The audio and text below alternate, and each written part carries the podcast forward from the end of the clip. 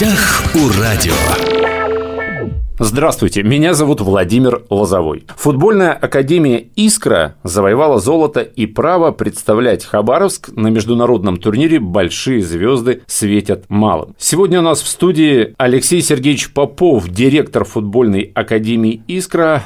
Алексей Сергеевич, здравствуйте. Здравствуйте, Владимир. Я предлагаю все-таки в начале нашего разговора напомнить тем, кто, может быть, подзабыл, а тем, кто и не знал, рассказать, что такое футбольная академия «Искра». Футбольная академия «Искра» – это молодой частный проект, который появился в Хабаровске буквально 3 года назад, но с прицелом на профессиональное обучение детей футболу. Полноценный цикл планируется с 6 до 18 лет, дальнейшие планы создания профессиональной команды и создания интерната для того, чтобы профессиональных игроков с региона собирать здесь, в Хабаровске. Где находится футбольная академия «Искра», чтобы хабаровчане могли понять, где ее местоположение? Улица 65-летия Победы, 21, новый футбольный манеж, там новое открытое поле. Индустриальный район. Ну, это первый микрорайон, уважаемые радиослушатели. Вот когда вы проезжаете его, да, с проспекта 60-летия Октября на Пионерскую или на Краснореченскую, вот по правой стороне, напротив первого микрорайона, напротив этих хрущевок, пятиэтажек, и, собственно, находится футбольная академия «Искра», если кто не знает. У нас сейчас, получается, крытый манеж есть, открытое полноразмерное поле, и на набережной города еще есть малоформатное поле и мини. А крытый манеж, в смысле, это полноценное поле? Нет, тоже малоформатный, то есть там размер 65 на 35.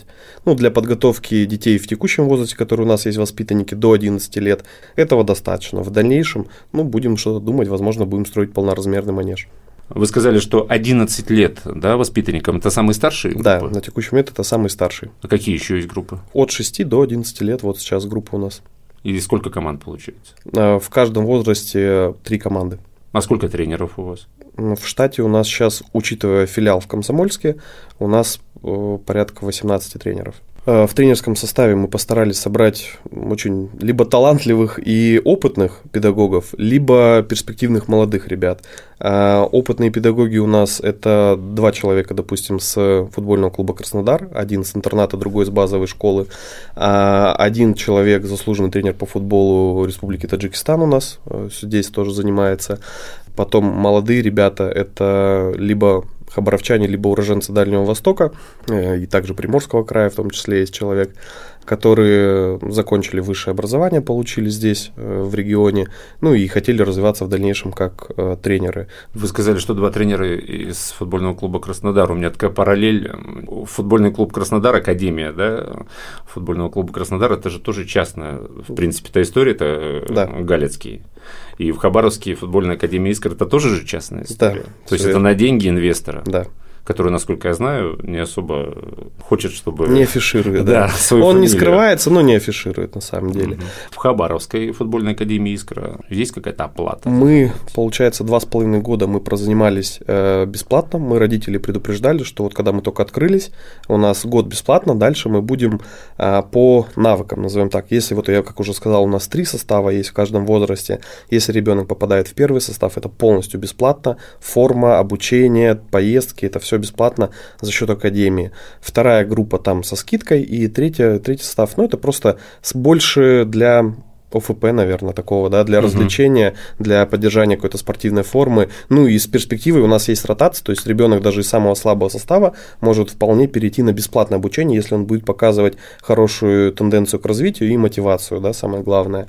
Поэтому сейчас у нас мы вот с 1 мая перешли на частично платную основу, которую планировали изначально, вот которую я только что описал, что первый состав как и занимался бесплатно, так и занимается. Потому что растет нагрузка финансовая, да, мы сейчас стали активно ездить на запад страны, участвовать в турнирах. Каждая такая поездка за счет академии. Там есть некоторые поездки, которые не входят в наше, так сказать, расписание, да, и мы предлагаем родителям, говорим, хотите поехать, давайте 50 на 50 с академией. То есть академия половину затрат берет и родитель. Конечно, одно дело, когда родитель скидывается там по 30, по 40 тысяч, извините за такой сленг, да, а на поездку другое дело, когда он в 2 раза меньше скидывается, и в таком случае это гораздо более доступно для детей получается. Как набираете детей? скорее всего, сарафанное радио, наш основной источник людей. И сейчас, когда люди увидели, что мы, как и обещали, мы вкладываем деньги, мы развиваем, мы за 2 года построили открытое поле, построили манеж, построили здание, сейчас строим еще одно здание, в котором будут тренажерные залы, раздевалки, спортивные комнаты и так далее. Люди увидели подход, ну, наверное, надеюсь, другой подход, да, более профессиональный по сравнению с многими дальневосточными, так сказать, клубами и школами. Увидели, что мы отличаемся от типичной частной школы Хабаровска, которая, ну или вообще региона, которая, ну, существует для того, чтобы в первую очередь деньги собирать с людей, и в 12 лет там по большому счету становится явная разница видна между профессиональной подготовкой и так развлечением детей. Ничего плохого в этом не вижу, просто не нужно путать бизнес, не заявляйте тогда, что вы профессионально воспитываете детей. Вот, и когда родители увидели, что все отличается, они начали рассказывать своим знакомым, что давайте пойдем туда, и это стало немного, как, знаете, слово на хайпе, я боюсь сглазить, надеюсь, он не пройдет, но, по крайней мере, в прошлом году мы явно именно на хайпе были, и среди мам Хабаровска, за что им большое спасибо, шла такая добрая молва, приглашали, приходили новые люди, спрос был большой, мы, к сожалению, из-за того, что проводили отбор, то есть мы брали только небольшое количество детей, то есть примерно спрос на одно место 8 детей был, да, и мы могли взять только самых перспективных, кого мы здесь и сейчас считаем наиболее готовыми к занятиям футболом. Сейчас мы перешли на платную, извиняюсь, основу, и поэтому мы можем добавить дополнительные группы, где хотите ходить для развития ребенка, ну и, или с возможностью на профессиональное обучение, имеется в виду, что они могут попасть в первый состав, пожалуйста, приходите, занимайтесь. То есть сейчас у нас мест стало больше,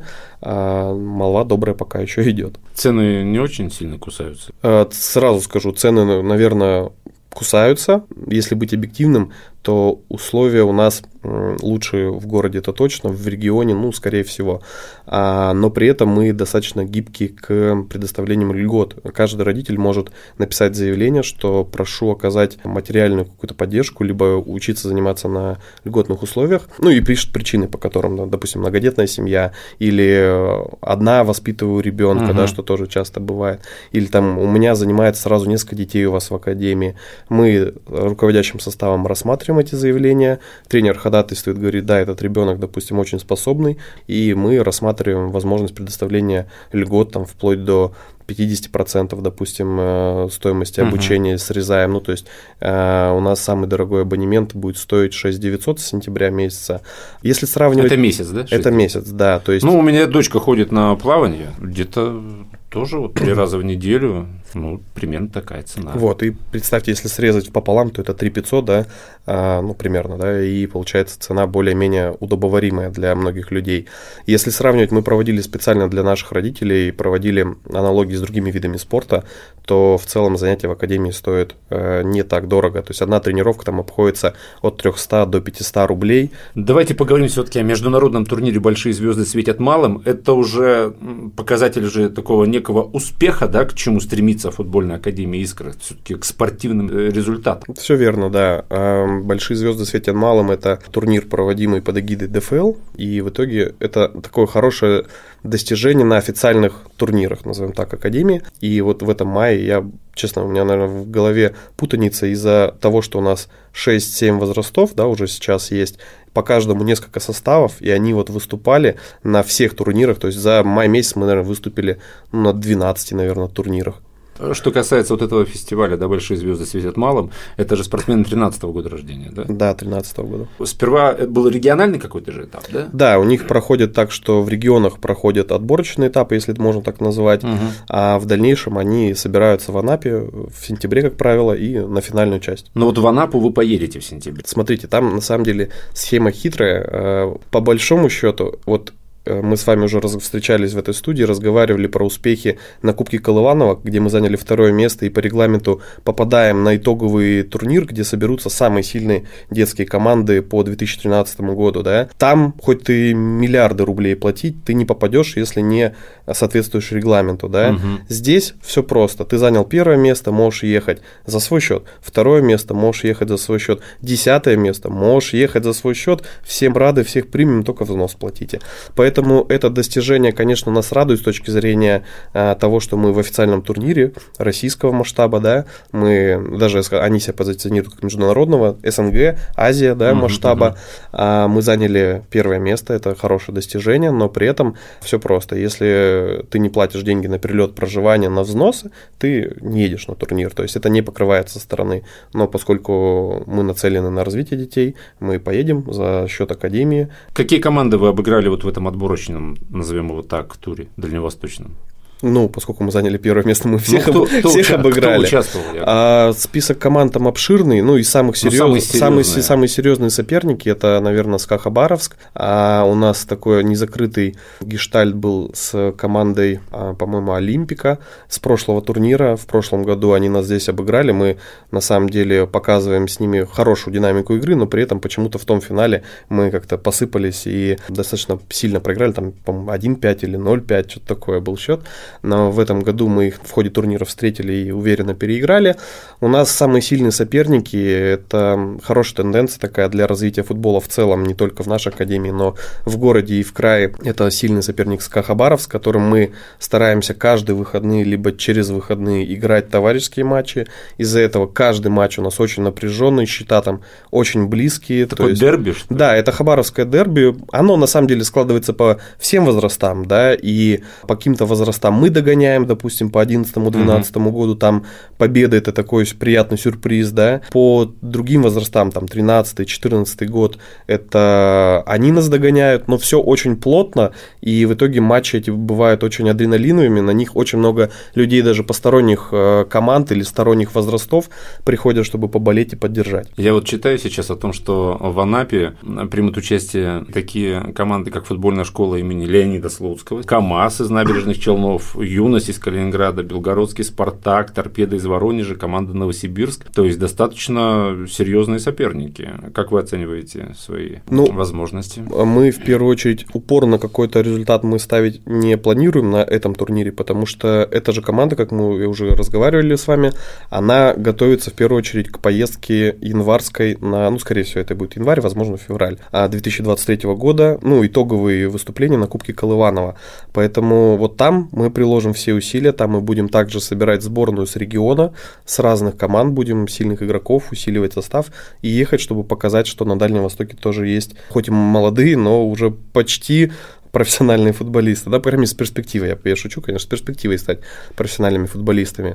В Анапу мы планируем поехать в основном своими силами, возможно, там незначительное количество дальневосточных легионеров, если можно так сказать, 9-летних привлечем. Поэтому перспективы, хороший вопрос. Мы уже ездили своим составом в Чертаново на Кубок, показали неплохую игру, без шансов сыграли, наверное, только с ЦСКА, там тренер приехал наш, сказал то, что, там команда сильнее, да, откровенно, а с остальными, включая победителей турнира, нам очень группа смерти попалась на ходе турнира, с Чертановой и с Ласточкой мы сыграли очень плотные, там счета 1-3, 1-4, но по игре этого не было заметно, там по счету кажется, то, что это какой-то разрыв там сильный был между силами, но это не сказать, что в ходе матча, поэтому силы на этом турнире, потому что сила этого турнира, она, честно, пониже, чем отборочные или итоговые матчи Колыванова, а мы оцениваем свои как достаточно сильные, я думаю, за медали какие-то мы можем побороться и претендовать на них.